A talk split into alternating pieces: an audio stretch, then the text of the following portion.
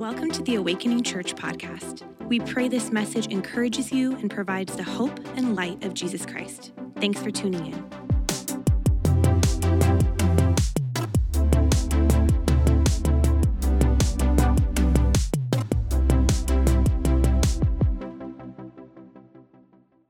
Good morning, Awakening. How are we? Doing well? I just have to say, I'm very proud of you guys for coming out on this California wintry, blustery day. The amount of like rain boots I saw brought my Pacific Northwest heart lots of joy. I was like, oh, that's so cute. That's so cute. And I've lived here, you know, 19 years, so I, I'm the same way. But I'm so glad you're at church this morning. Hey, if it's your first time, my name is Christina, and I'm one of our pastors here, and we're just really grateful that you are with us this morning. You guys, about quarterly here, we do a Sunday where we just focus on communion and worship. And we just have a bit of a longer worship set and then just lean into like a devotional um, that leads us to communion. And I'm so excited I get to be the one leading us in that today. So I'm so happy that you're with us this morning. And I want to kind of dive in. This morning, we're going to be in the, in the book of John. So if you have a Bible, if you've got your phone, whatever you like to use to read it, we're in John chapter 6 this morning. So I invite you to open it on up and join me in there. So, where we're at in John, we're going to meet up with Jesus and the disciples. And Jesus is full on in his ministry right now, okay? In the chapters right prior to this, um, Jesus met the Samaritan woman at the well and she off- he offered her everlasting water, right, that would quench her thirst. And then he, he heals the lame man that's next to the spring, and he says, Get up your mat and walk. He's doing miracle after miracle after miracle. And we meet up with him in John 6. Go ahead and join me here in verse 1. It says, Sometime after this, Jesus crossed to the far shore of the Sea of Galilee, that is the Sea of Tiberias, and a great crowd of people followed him because they saw the signs he had performed by healing the sick. And then Jesus went on a mountainside and sat with his disciples. The Jewish Passover festival was near. Okay? So you got the picture here? Jesus is busy, busy healing people. People are starting to follow him because they're like, what's going on? What's going on with this movement? So he retreats up onto the hillside, brings his disciples with him. And then it's really important that we recognize that the Jewish Passover festival is coming. We're going to come back to that in our story. So, verse 5 When Jesus looked up and saw a great crowd coming towards him, he said to Philip, one of his disciples, Where shall we buy bread for these people to eat? These people are hungry. How are we going to feed them? And, and I love this because, you know, he asked this to kind of test Philip. It says, For he already had in mind what he was going to do. Jesus already had something in mind here. Philip answered him, It would take more than half a year's wages to buy enough bread for each and everyone to have one bite. Does anyone have any Philips in their life? Yeah, he goes straight to like, well, okay, let's calculate what we're going to do to solve this problem. That's Philip. He goes straight to it. But then another disciple, Andrew, he has another idea. Another of the disciples, Andrew, Simon Peter's brother, spoke up and he said, Here, here's a boy with five small barley loaves and two small fishes. But how far will that go with so many? Philip's like, I have a solution. Just kidding, it's like one little kid here, right? But he has a solution. Now, I love this story because it appears in all four of the Gospels, okay? This account of John just says that Jesus looked up and saw this great crowd coming from him. But in the other three Gospels, when Jesus looks up and sees the crowd, it says he has great compassion on them because they're like sheep without a shepherd. And so he starts to teach them. So here's Jesus with great compassion. Here's all these people that are hungry, okay? We've got um, Philip saying, We can't feed him, we can't afford it. We have Andrew saying, Hey, I have a little kid here with a few loaves and fishes. And it's interesting, John specifically says that they're barley loaves. And for us, that's important to know because barley was actually the bread of the poor. So John's letting us know who these people are that Jesus is working with. This is a poor crowd. This is a crowd of people that maybe they don't have food, not just because they didn't pack it, because where are the moms and the dads packing the lunches for these people, right? But this was a poor crowd. And so Jesus says, have the people sit down. There was plenty of grass in this place, and so they sat down, about 5,000 men, plus women and children. And Jesus took the loaves and he gave thanks, and he distributed to those who were seated with as much as they wanted. And he did the same with the fish. Verse 12 says, And when they had all had enough to eat, when they all, 5,000 men plus women plus kids, when they had all had enough to eat, or the other three gospels say, when they had eaten until they were satisfied. He said to his disciples, Gather the pieces that are left over, let nothing be wasted. So they gathered them and they filled 12 baskets with the pieces of the five barley loaves left over for those who had eaten. Can you even imagine what it would be like to be a disciple right there? All of a sudden, you're like, okay, great, we just fed all these people. And then each disciple, 12 baskets, 12 disciples are just like standing there with these leftovers looking at each other like, what just happened? Philip's like, and we didn't even have to spend a dime. Woo, right?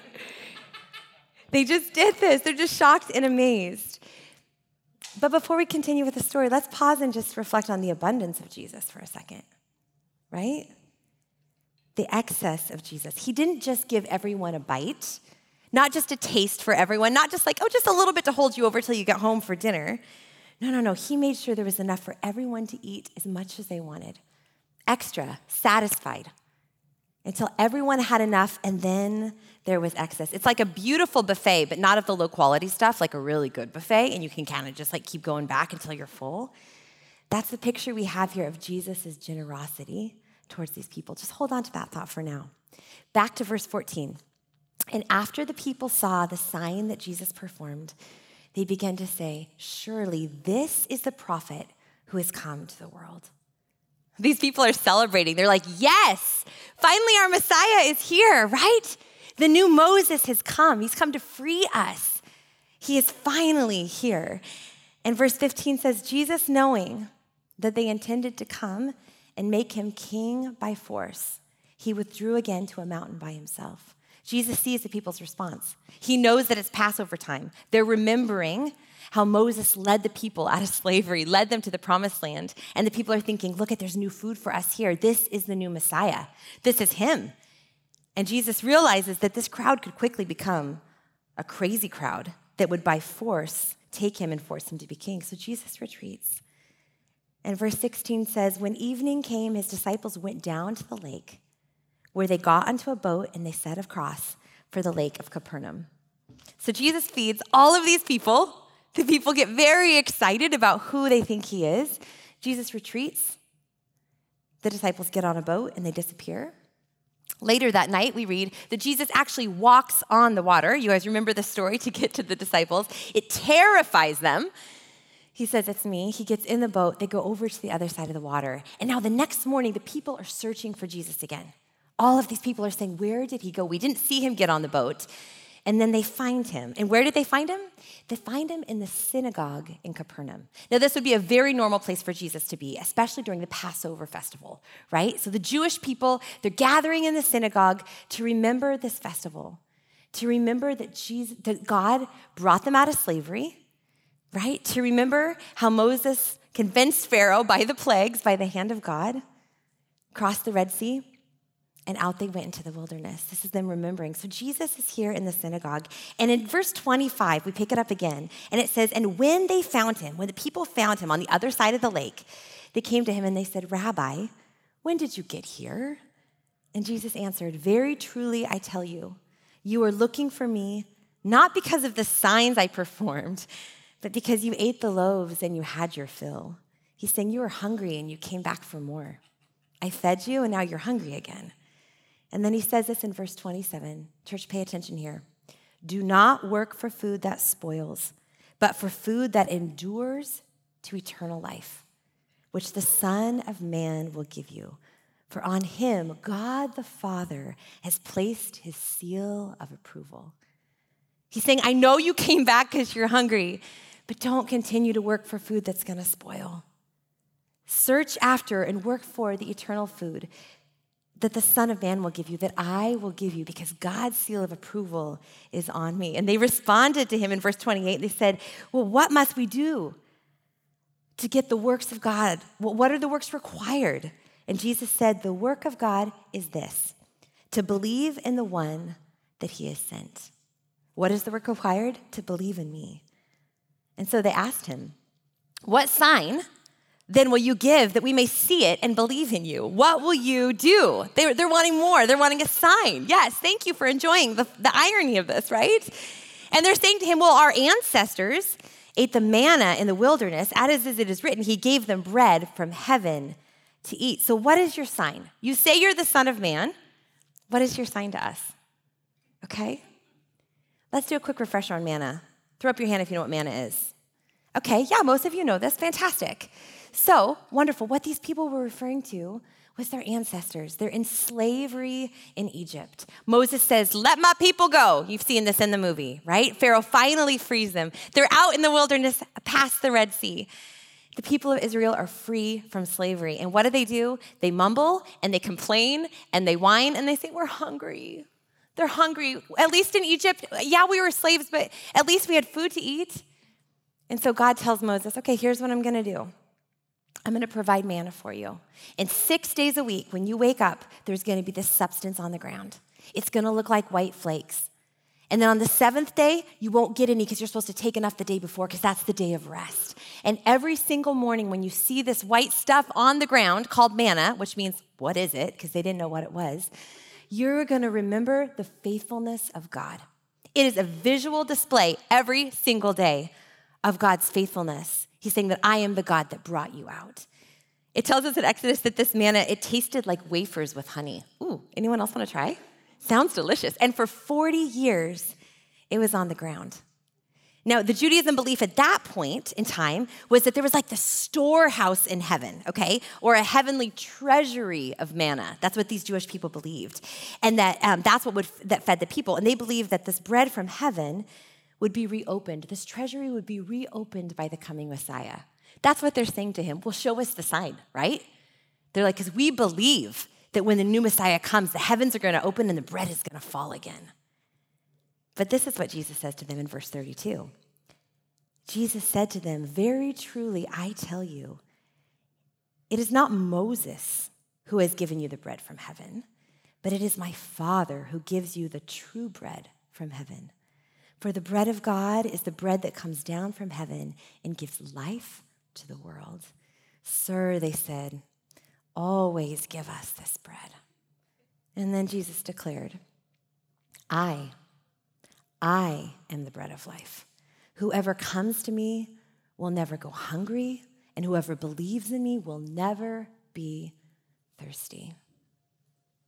Church, in this beautiful conversation between Jesus and these people, Jesus is giving them the meaning of the miracle he did the day before, right? He's explaining why he did that. Yes, there were thousands of hungry people. Yes, God's heart was, Jesus' heart was filled with compassion as he looked at them, these sheep without a shepherd, these poor people, these people with physical needs who just needed a nice, big, full dinner.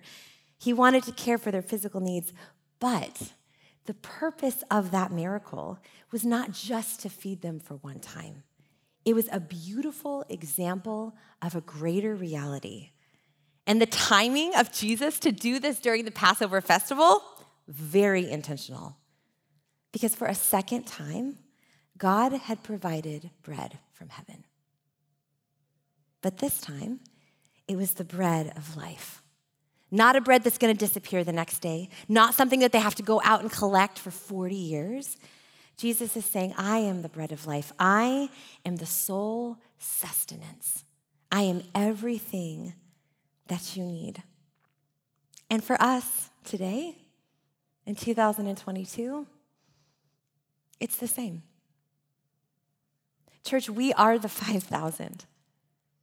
Humankind is the 5,000 that Jesus looks out at with great compassion, with an overwhelming heart of love and compassion as he sees us as his sheep who need a shepherd, as he sees our spiritual hunger and our spiritual poverty. And just like the miracle that he had done the day before, we get to receive this bread. Not because of something we did, not because of our striving, not because of our earning, not because of how strong our faith is, not because of our good works, not because of our obedience. No, it's just like the manna. All the people had to do was wake up in the morning, and there it was. And Jesus is offering that exact same thing for us, lavished upon us with abundance, with extra, with excess, with leftovers. And, church, when we receive Jesus, we can be satisfied. I want to take it back to verse 27 for just a second and sit on this for a second. Sorry, Glenn, I probably messed up the slides. That's my bad. But verse 27 says this Do not work for food that spoils, but for food that endures to eternal life, which the Son of Man will give you. Food that spoils. I want us to sit on that for a couple minutes. to think about the food that spoils, to think about the different breads in our lives, the different breads that we're eating, the different breads that we're craving, the different breads that we're striving after. Because I think our world promises all sorts of breads that are going to satisfy. Yeah? Amen? I want to unpack a few of them, and I just invite you to, to, to listen and say, okay, which of those breads do I maybe seek after? First, I want to talk about the bread of money. Anyone? The bread of money. We all need it. I mean, we do. We need some money for survival. We all want it. It seems like we all want more of it. And it feels like no matter how much we get, it's never quite enough. But the bread of money, it's a food that spoils. Recession hits, the market drops, jobs are lost, divorces happen, homes foreclose. The bread of money is a bread that spoils. Or how about the, the bread of success, the bread of prestige, the bread of getting somewhere in your career and getting the new title or the new office or getting on that really important team or getting the grades or getting, getting, getting. It's a bread that also can spoil. Or the bread of degrees, which leads us back to the bread of money. Amen? Any students in the house? Yeah? That bread of wanting to finish that degree or get that higher degree, nothing wrong with it, but that can become the sole bread, the focus. The bread of fame or popularity. Y'all, I got teenagers in the house, and I'd like to say it's just a teenager thing. It sure is not. We see this all throughout life. Or maybe that bread, it's not necessarily fame or popularity, but it's just like needing community and friends, and we put that up and we strive and we earn. How can I find my people?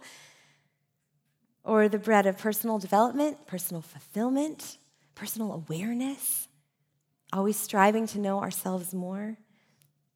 Or the bread of beauty and strength that we spend a lot of time and a lot of money and a lot of energy thinking about and striving for.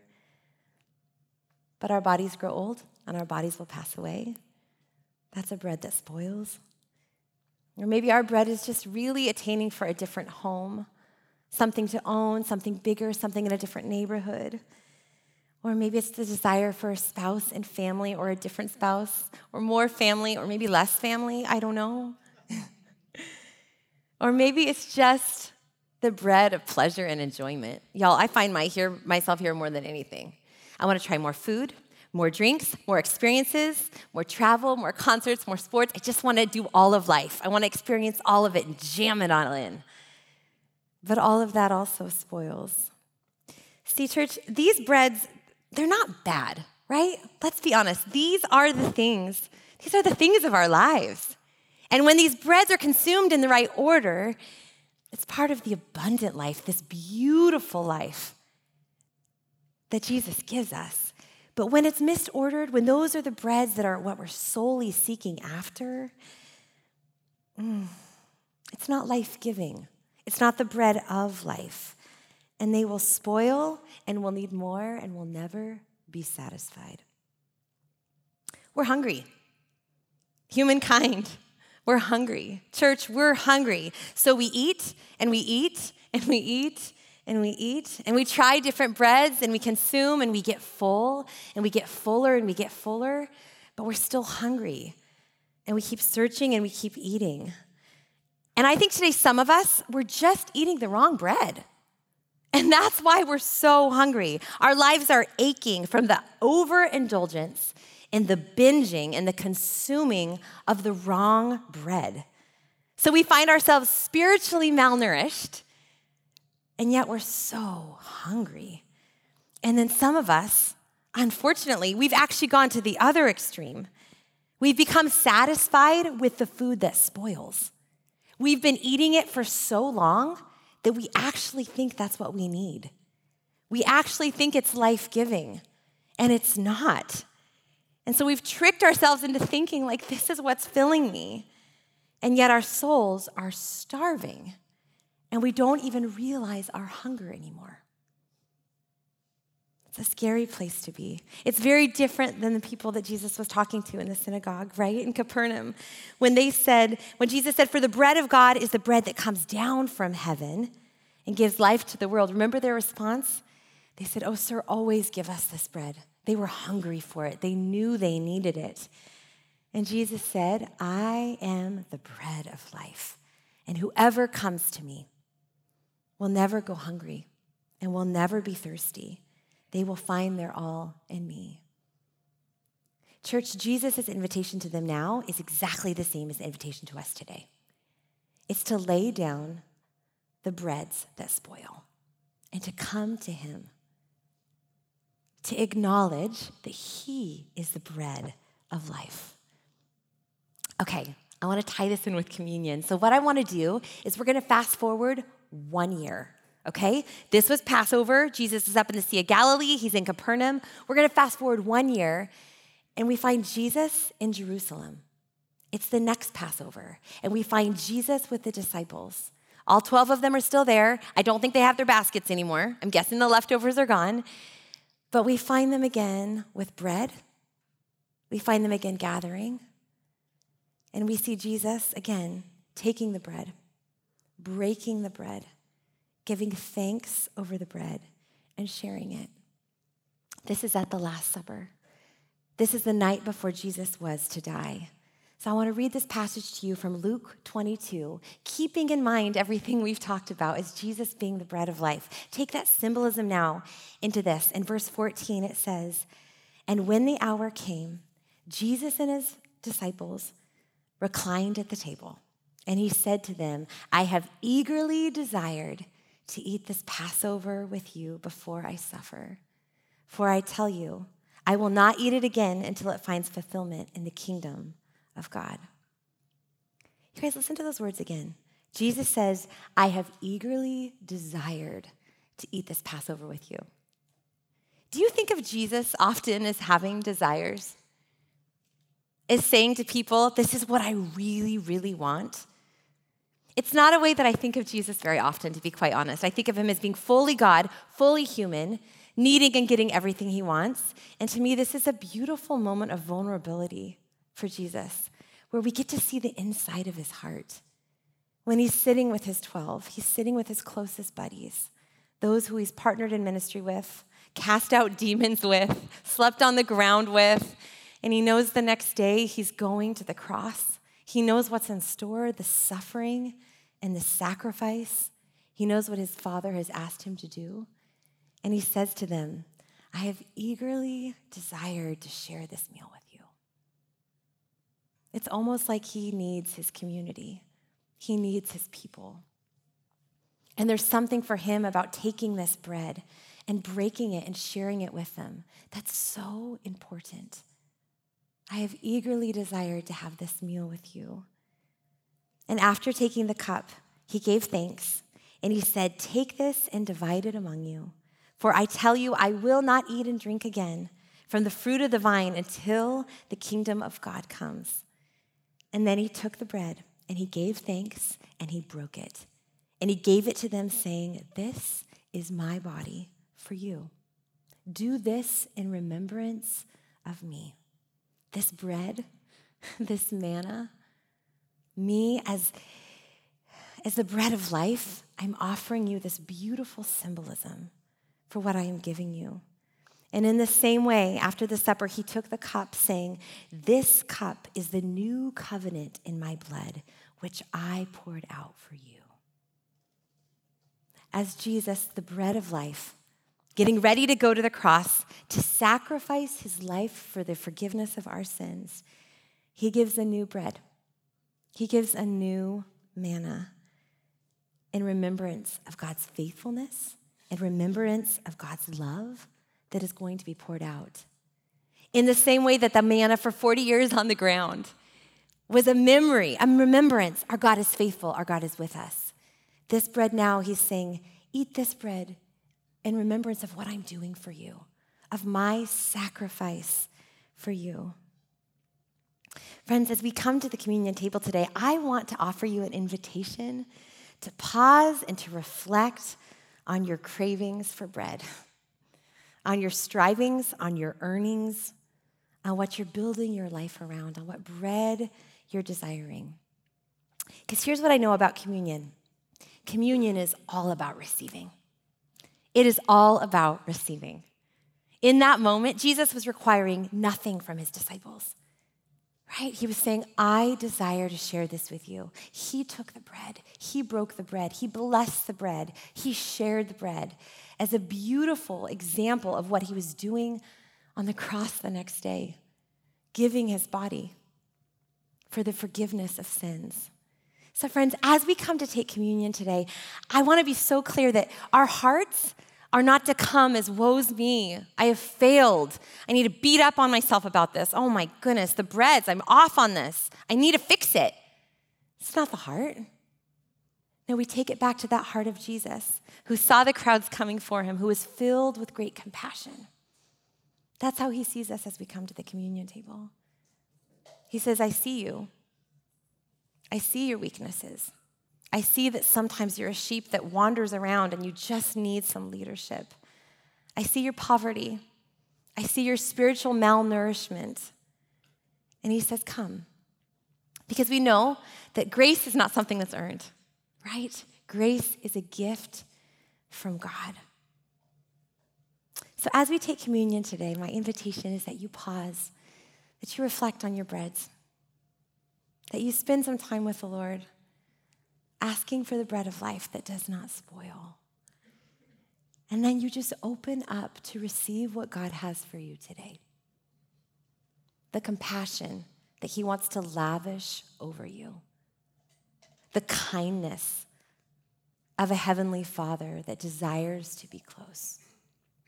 The way we're going to do communion today is instead of it being up here where you just help yourselves, which we do sometimes is fine, but today we want to serve it to you as an example of how communion is something that we receive, just like God's grace. So I want to invite now our communion servers to come on forward. We're going to have two stations right up at the beginning of each of these aisles. And friends, we're not in a rush for this. We have space for this. I'm checking my watch. Yes, we have space for this. We have time. And when you come forward, they will offer you bread. And you'll tear it off yourself, and they'll say to you, This is the bread of Jesus broken for you. And then there will be a goblet with juice in it. Careful, it is grape juice, it will stain your white pants. And you're going to just dunk it, and they're going to say, This is the blood of Jesus shed for you. Do it slowly. Take a moment to pause. You can either eat here at the tables or you can take it back to your chair. If you're a gluten free person, we also have a gluten free option on these tables. Just let them know and they'll give that to you. In church at Awakening, at Awakening Church, we practice what we call an open communion table. That means if you today want to participate in communion, if you are a follower of Jesus Christ, you are welcome to partake with us in communion. Will you pray with me? Oh, Lord Jesus, I thank you for a story that I've heard countless times in my life, but that today feels like a beautiful example of your compassion and your love. And God, the desire you have in you to be everything that I need, to fill me to full. Holy Spirit, will you move in this place as we take your communion? And God, we pray that the words of the psalmist in Psalm 63, 4 through 6, will be true that will say these words I will praise you as long as I live, and in your name I will lift up my hands. I will be fully satisfied as with the richest of foods, and with singing lips, my mouth will praise you. Church, we're going to put that psalm up on the screen so you can reflect on it. And I want to invite you to come for communion when you're ready. We hope you were blessed by this message please subscribe to our podcast for access to every episode as they're uploaded. And hey, we'd love to connect with you. Take a next step by filling out our virtual connection card. at awakeningchurch.com slash card.